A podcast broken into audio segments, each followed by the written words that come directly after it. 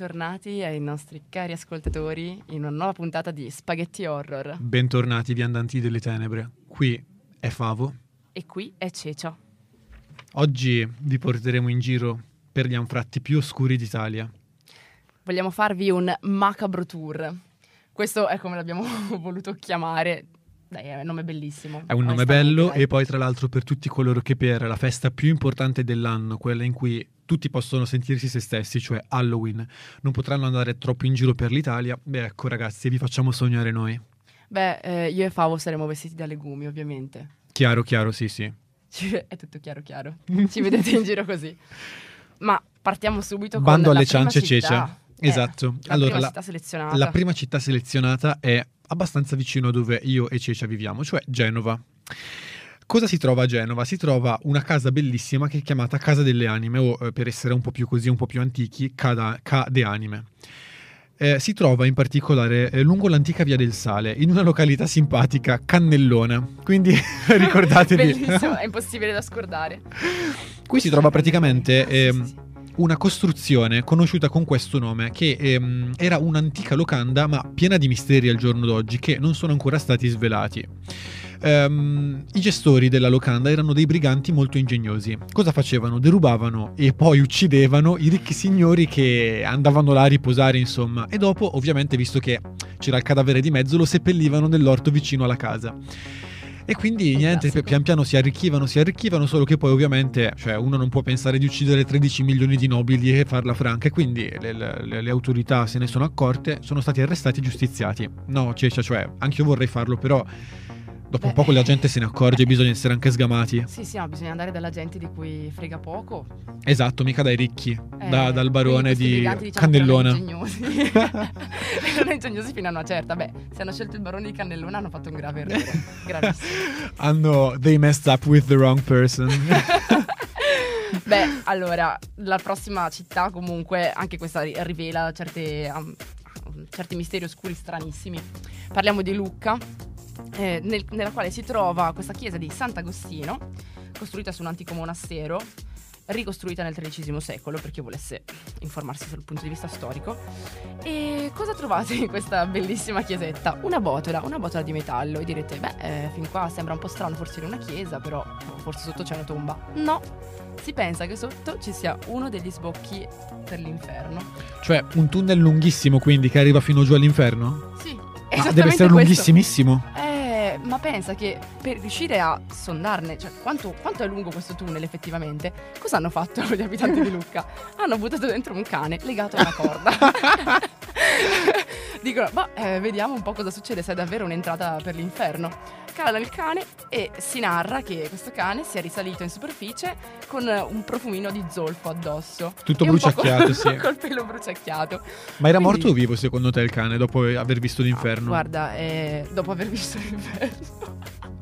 Io penso che nei suoi occhi non ci fosse più la stessa luce. Pensa se invece sotto c'era tipo, non so, il pizzaiolo Ciro che aveva dolori di pancia per quello che era così tutto impuzzito il cane poverello. Guarda, sotto la botola della chiesa, cioè penso che sia più probabile che ci fosse quello, piuttosto che lo sbocco infernale.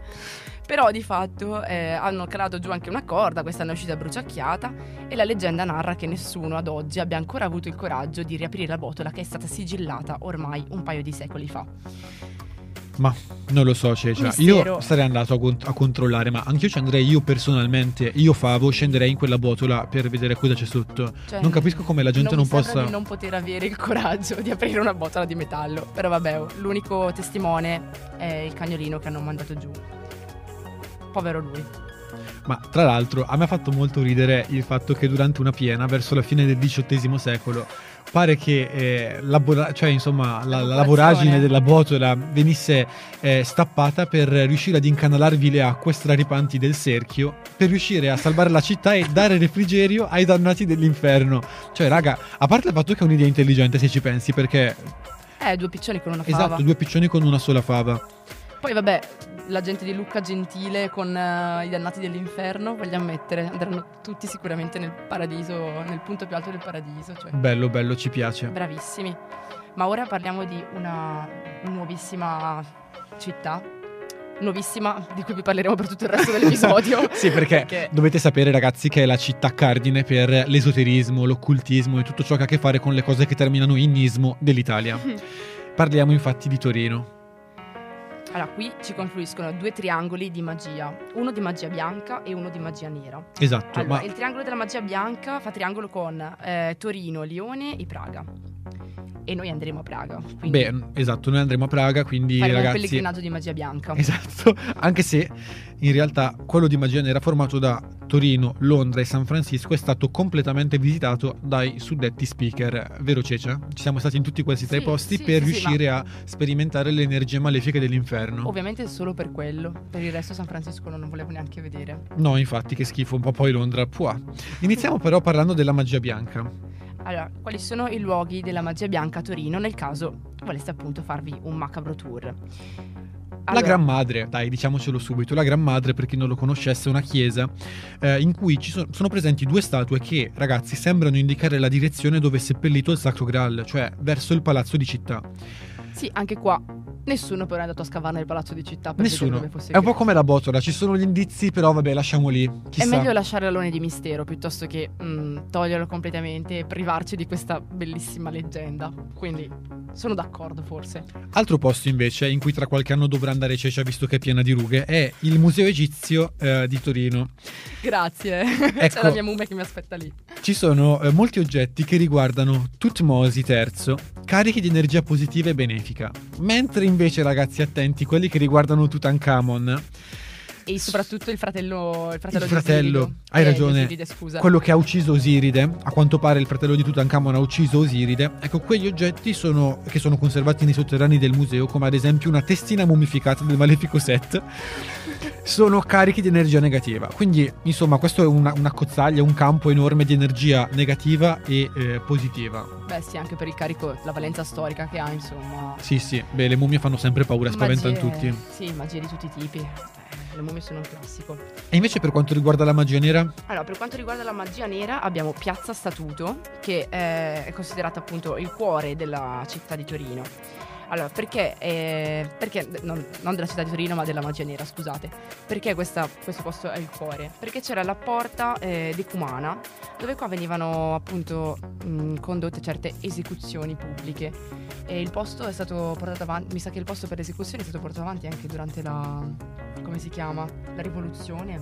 davvero? Sì, sì, sì, vabbè, è stato usato per eh, tagliare le teste a un bel po' di persone, quindi lì è un posto macabro sicuramente. Dove c'è la ghigliottina c'è sempre una- un'atmosfera inquietante effettivamente anche nelle altre città europee. E poi là vicino c'era anche la casa del Boia, sempre vicino a Piazza Statuto. Poi eh, per aggiungere un tocco di terrore c'è la statua ehm, appunto ne- nella piazza con le sembianze di un angelo caduto, quindi... Ah, parli del pensa- monumento del Frejus. Esatto, esatto. Sì, sì, lì. è un omaggio ai minatori caduti questo e mm, pare, cioè, è reale che ci sia un angelo sulla sommità della statua, ma pare che questo potrebbe Sia- essere vabbè. Lucifero, insomma, sì, Lucifero che eh, Ma- chiama le, le forze maligne e le dispiega contro le schiere della luce. Ma non so ragazzi, potrebbe essere in realtà un semplice angelo, però no, no, no, non è vero No, Cecia. no, no. Viviamo in un mondo pieno di misteri. bella, la statua è molto bella. La statua è molto bella, sì. Beh, Beh. Torino è molto bella, ha tante cose negative, maligne, ma rimane comunque un'ottima città. Vabbè, eh, magia nera comunque a noi piace, siamo appassionati, quindi andate nei posti di magia nera, non nella chiesa della Gran Madre. No, no, infatti. Ah, ecco, ecco, un altro posto in cui potreste andare a Torino, un po' più curioso, un po' più di nicchia per ehm, eh, la magia nera, è il, ehm, la porta del palazzo Trucchi di Le Valdigli, che oggi è conosciuto come il portone del diavolo.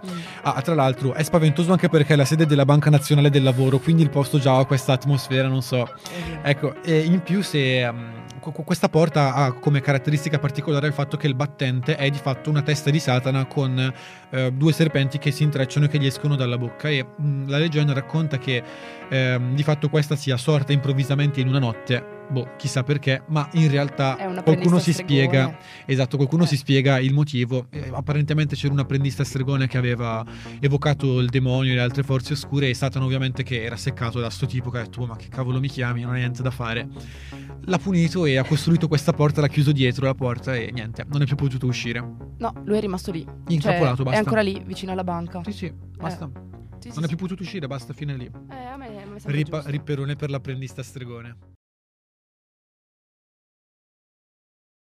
Mi pare di aver capito che vi mancasse un po' Torino perché non ne abbiamo parlato a sufficienza. Beh, manca di nominare insomma la figura più emblematica di Torino che eh, rappresenta il- l'esoterismo e la magia, ehm, la magia più radicata e più tradizionale. Parliamo di Nostradamus. Chi è Nostradamus? Era un tizio che a quanto pare indovinava le robe, ma non solo, perché oltre ad essere un abile indovino, era anche un- uno speciale, un medico, un farmacista, quindi insomma era un po' un tuttofare, era tipo uno di quei papà con la cassetta degli attrezzi che sanno riparare ogni cosa.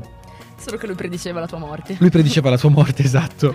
Ed era anche eh, medico, astrologo e profeta, va bene, ok, era tutto. E venne in visita a Torino per aiutare la duchessa Margherita di Valois, moglie del duca Emanuele Filiberto di Savoia, ad avere un figlio. Ehm, allora, non sappiamo effettivamente se mh, con i suoi strani intrugli sia riuscito a mh, effettivamente a curare, non lo so, a fare qualcosa di positivo per la, povera Margherita, però di sicuro sappiamo che nel 1562 presso il castello di Rivoli venne alla luce effettivamente Carlo Emanuele, quindi eh, la, la duchessa riuscì, effetti- riuscì in, un, in un modo o nell'altro ad avere un figlio. Era veramente suo? Era della sguattera? Boh, non lo so ragazzi, qui a voi il, il giudizio. Nostradamus eh, spe- come speziale era anche, era anche bravo. Ah sì, ma ho sentito effettivamente che tipo i chiodi di garofano e la cannella per, eh, per la fertilità sono pazzeschi. Avrà fatto tipo un mix. E funziona benissimo, funziona benissimo. Eh, la presenza di Nostradamus a Torino, eh, più precisamente nel quartiere della Pellerina, eh, è stata documentata per molto tempo e risale, come vi ho detto, al 1556. Eh, c'era praticamente in quella zona, in, una- in un cascinale in cui si pensa eh, Nostradamus eh, fosse vissuto, una lapide, apposta proprio in ricordo del suo soggiorno, e il testo della lapide recitava Nostradamus alloggiò qui dov'è il paradiso, l'inferno, il purgatorio. Io mi chiamo la vittoria, chi mi onora avrà la gloria, chi mi disprezza avrà la completa rovina. 1556. Problema, big problem. Non c'è più questa lapide al giorno d'oggi, c'era fino a qualche anno fa, fino a tipo 50-60 anni fa, ma qualcuno l'ha trafugata, quindi mi spiace non potete andare a fare gli archeologi di Nostradamus a Torino. Magari potreste essere quelli che scoprono il prossimo reperto che testimonia il suo alloggio. Ma ora passiamo a delle citazioni di Nostradamus, direttamente dalla sua bocca, giuro, cioè queste sono sue testuali parole, prese da un'enciclopedia. allora, Nostradamus mentre leggeva il futuro. Io sono, tu sarai, egli sarà. Ho sbagliato pure io sono, raga. Quindi vabbè, facciamo finta che Nostradamus fosse anche analfabeta, oltre Ok, vabbè, dai, raga, non a- importa. Io sono il futuro. Sì, Nostradamus, dopo aver riletto Le profezie, che è il suo libro. Forse è colpa degli psicofarmaci. Ma bellissimo, poi curiosità. Nostradamus predisse la morte del suo gatto indovinando 6 volte su 7. Sbagliò solo l'ultima.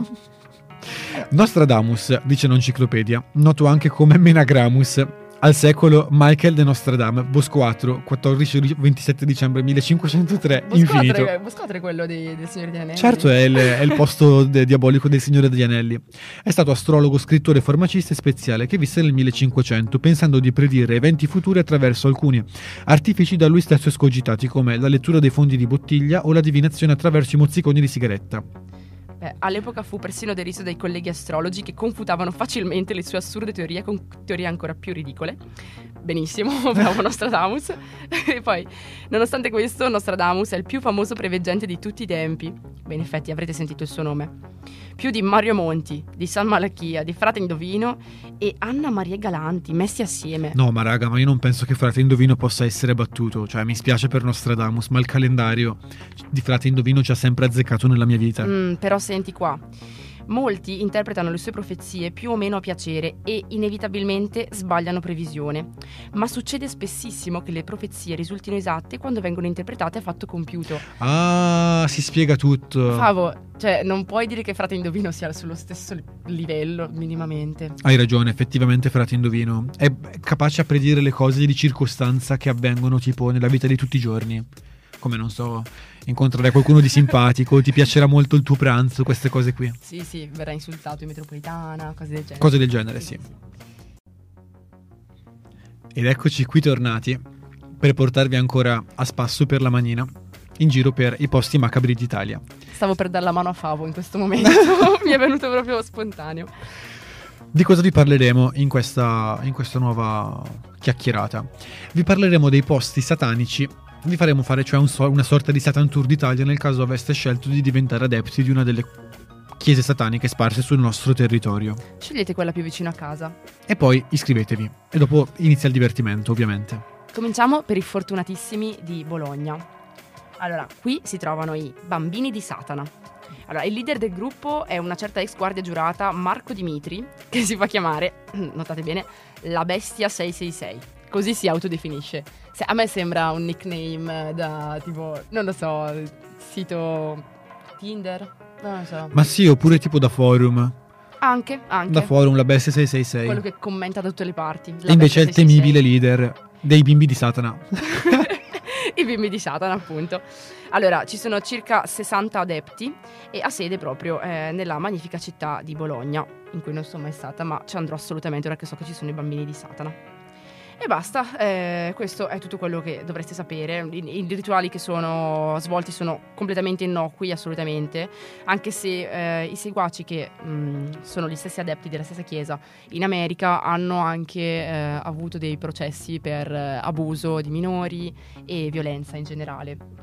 Quindi, vabbè, noi italiani siamo notoriamente più pacati. Va bene, un satanismo tranquillo. Sì, sì, Pacato. da noi niente, solamente adorazione del demonio e, e rituali legati all'occultismo. Quindi. Ma ovviamente, quale città avrà mai la chiesa più popolata di tutta Italia? Ovviamente Torino. E si chiama Chiesa di Satana.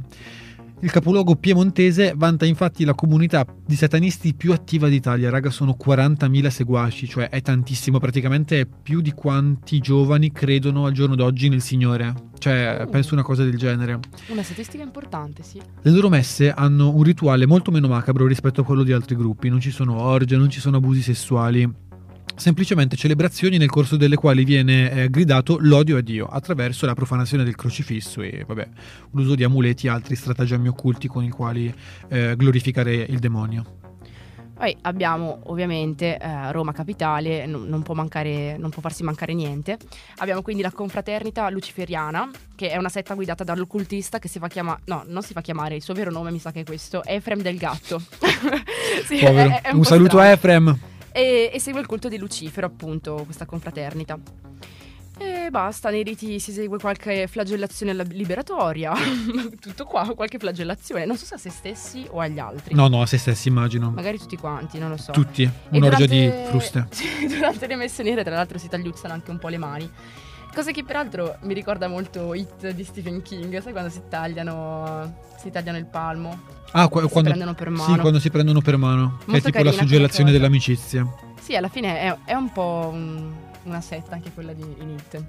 È perfetto. Poi per trasmettersi l'AIDS e la clamidia, mm, raga, Fantastico. E qua gli adepti sono 150, ma secondo Favo diminuiranno molto velocemente. Mm, molto probabilmente sì li troverete al eh, malati terminali. Allora, quali sono le sedi minori invece? No, ma non la tocca mai piano. Eh, raga, quali, bisogna essere sinceri. Quali sono invece le sedi minori eh, nel caso in cui voi, non so, non viviate vicino a Bologna, a Torino, a Roma? Ovviamente anche a Milano ce ne sarà una, ma non siamo andati a cercare. Beh, siete fortunati nel caso voi viveste a Bassano del Grappa. Cioè, c'è una, una piccola chiesetta chiamata Cerchio Satanico, una setta clandestina ispirata al pensiero e alle azioni di Charles Manson sede a Bassano del Grappa. Questa da non crederci. Sconvolgente. Ci saranno due persone come adepti. Ora, i figli di Satana invece è una setta clandestina attiva in Piemonte e vabbè, si dedicano alla profanazione di cimiteri principalmente, cimiteri di campagna.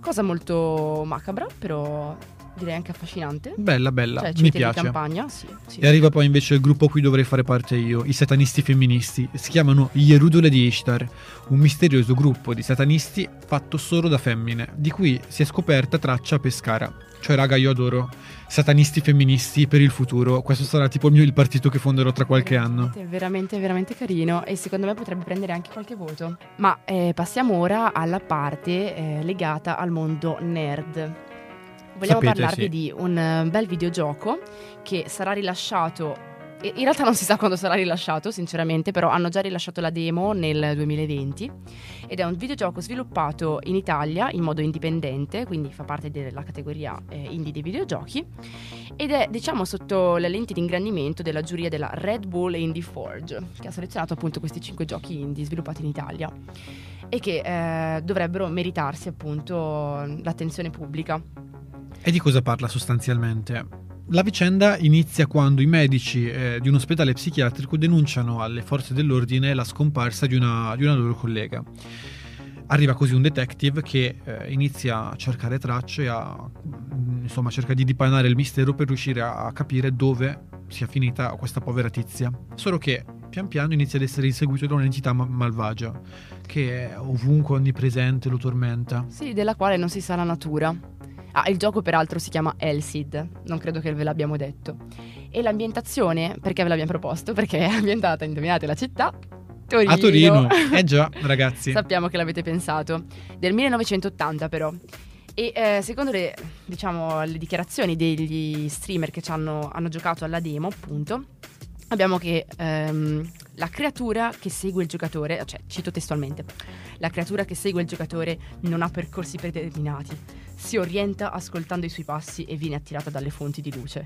Quindi non è mai facile scrollarsela di dosso. Eh, questa cosa è importante in effetti. La grafica realistica ovviamente aiutava molto a immedesimarsi nel personaggio, donando all'atmosfera una profondità davvero notevole. Molto bello anche il fatto che il gioco sia ambientato a Torino, in una casa degli anni Ottanta ricca di particolari. Il pavimento vecchio, la televisione a tubo catodico, il classico portone della nonna. Sono riusciti a replicare nel dettaglio una casa italiana di 40 anni fa. Un altro giocatore dice invece: Sebbene non sia un grande appassionato di giochi horror, Hellseed è riuscito a colpirmi moltissimo. Le ragioni sono diverse, ma il merito principale è dato dall'ambientazione inusuale e il contesto legato alla tradizione nostrana. Tutto in questo gioco ha un'area familiare e questo, oltre a rendere l'esperienza molto realistica per il giocatore, ci aiuta ad immedesimarsi nel ruolo del protagonista. Oh, questo streamer aveva una voce pazzesca. Raga, bellissimo. Cioè, ho potuto sono... sentire la sua. proprio l- il la sua aura. Sì, sì, sì. Mm.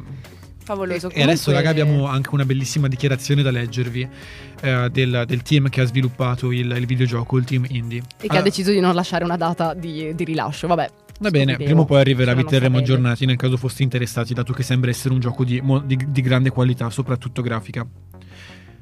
Di, cosa dice? Sims Hellseed is the first game we developed using uh, S2 Engine HD. Dal momento in cui Hellseed è stato il primo gioco che abbiamo sviluppato usando S2 Engine, our proprietary engine, we want to make users giving us their feedback before the releasing of the final product. Il nostro engine proprietario. Vogliamo che i nostri utenti ci diano il loro feedback prima di lasciare il gioco come prodotto finale. In this way, we will be able to correct, expand, especially with the game ending, and finally offer a game as the result of all gamers' suggestions and will. In questo modo saremo capaci di correggere, espandere, fine, soprattutto con la versione finale del gioco, e finalmente offrire un gioco come risultato di tutti i, consigli, i consigli e le volontà dei nostri gamer. Bello, bello, siamo anche dei doppiatori come sapete. Sì, sì, eh, ci siamo allenati parecchio.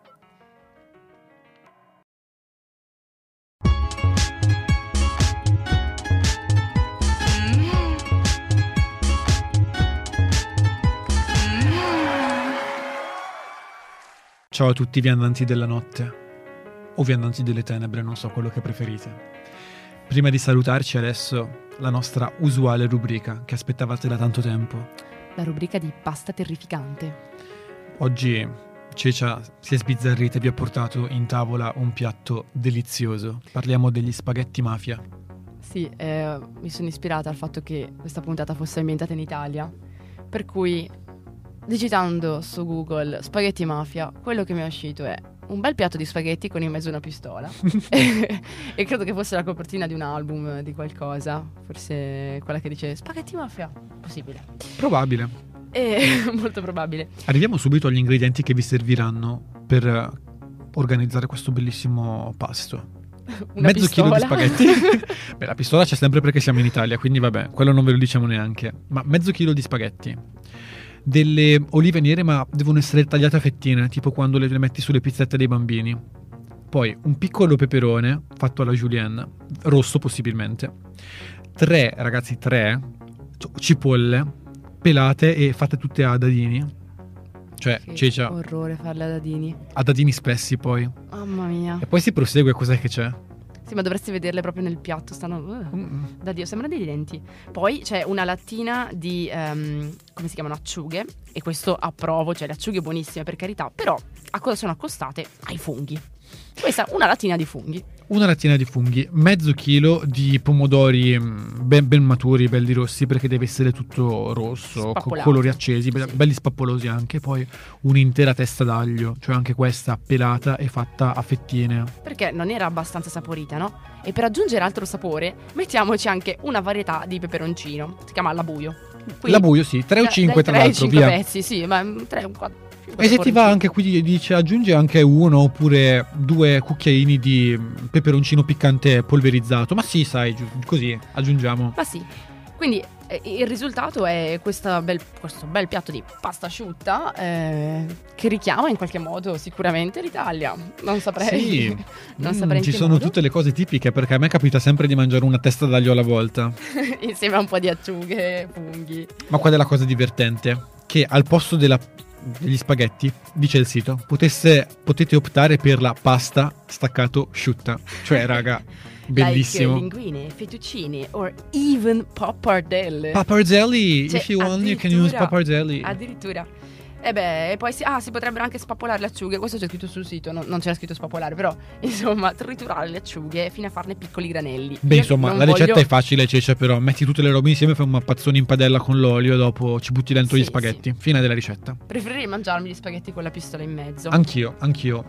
Poi tra l'altro quegli spaghetti erano in bianco, cioè non erano conditi neanche con l'olio, niente, così, spaghetti bianchi con Sì, in mezzo alla vero, pistola. Bello. Secchi, risecchiti. Beh, Che dire? Cari, cari viandanti delle tenebre, eh, forse è arrivato il momento di salutarci. Senza, senza forse, purtroppo. È proprio arrivato il momento in cui tagliamo la corda. Vi auguriamo un buon giovedì, una terrificante settimana, vi auguriamo soprattutto un buon Halloween. Godetevelo e festeggiate anche in nome dei vostri speaker legumi.